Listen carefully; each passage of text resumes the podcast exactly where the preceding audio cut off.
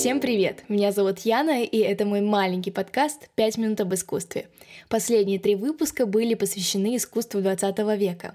Однако мне показалось, что необходимо разрядить обстановку чем-то, ну, совсем другим. В первую очередь хочу напомнить, итальянский ренессанс длился примерно с середины XIV по XVI века. В эту эпоху множество объектов искусства покупались с целью защитить себя и свою душу от напастей.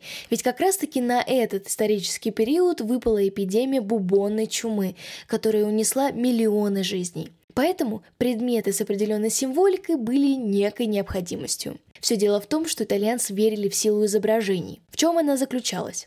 В богатых семьях в комнате новобрачных часто ставили расписные кассони-сундуки.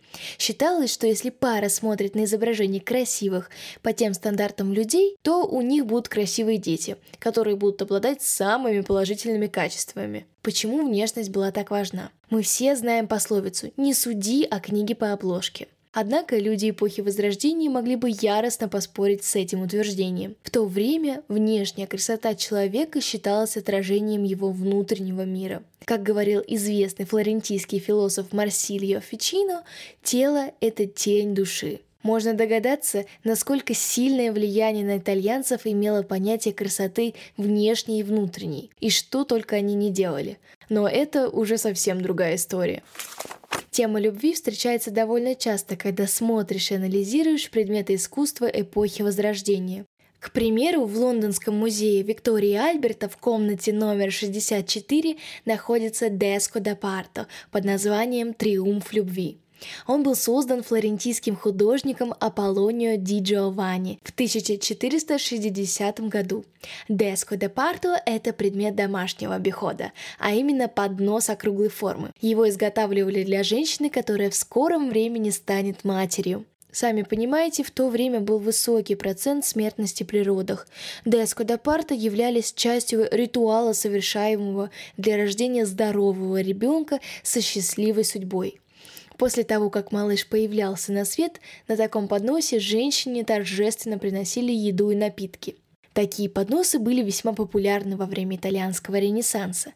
Исследователи говорят, что не менее 40% флорентийских семей имели хотя бы один такой «деско де парто». На подносе «Триумф любви» изображен и Купидон, и веселая толпа людей, колесница с лошадьми, и даже святой Себастьян. Сюжет к происходящему был вдохновлен поэмой Франческо Петрарка, известного итальянского поэта. Он также считается главой поколения гуманистов.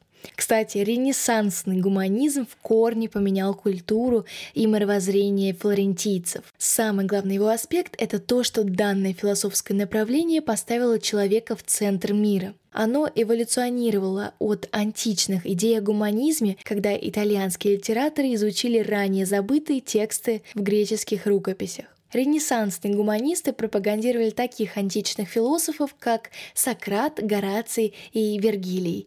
И у них это получилось весьма успешно. Ведь искусство — это зеркало нашего мира, поэтому высокий интерес к античной культуре, конечно же, отразился и на нем.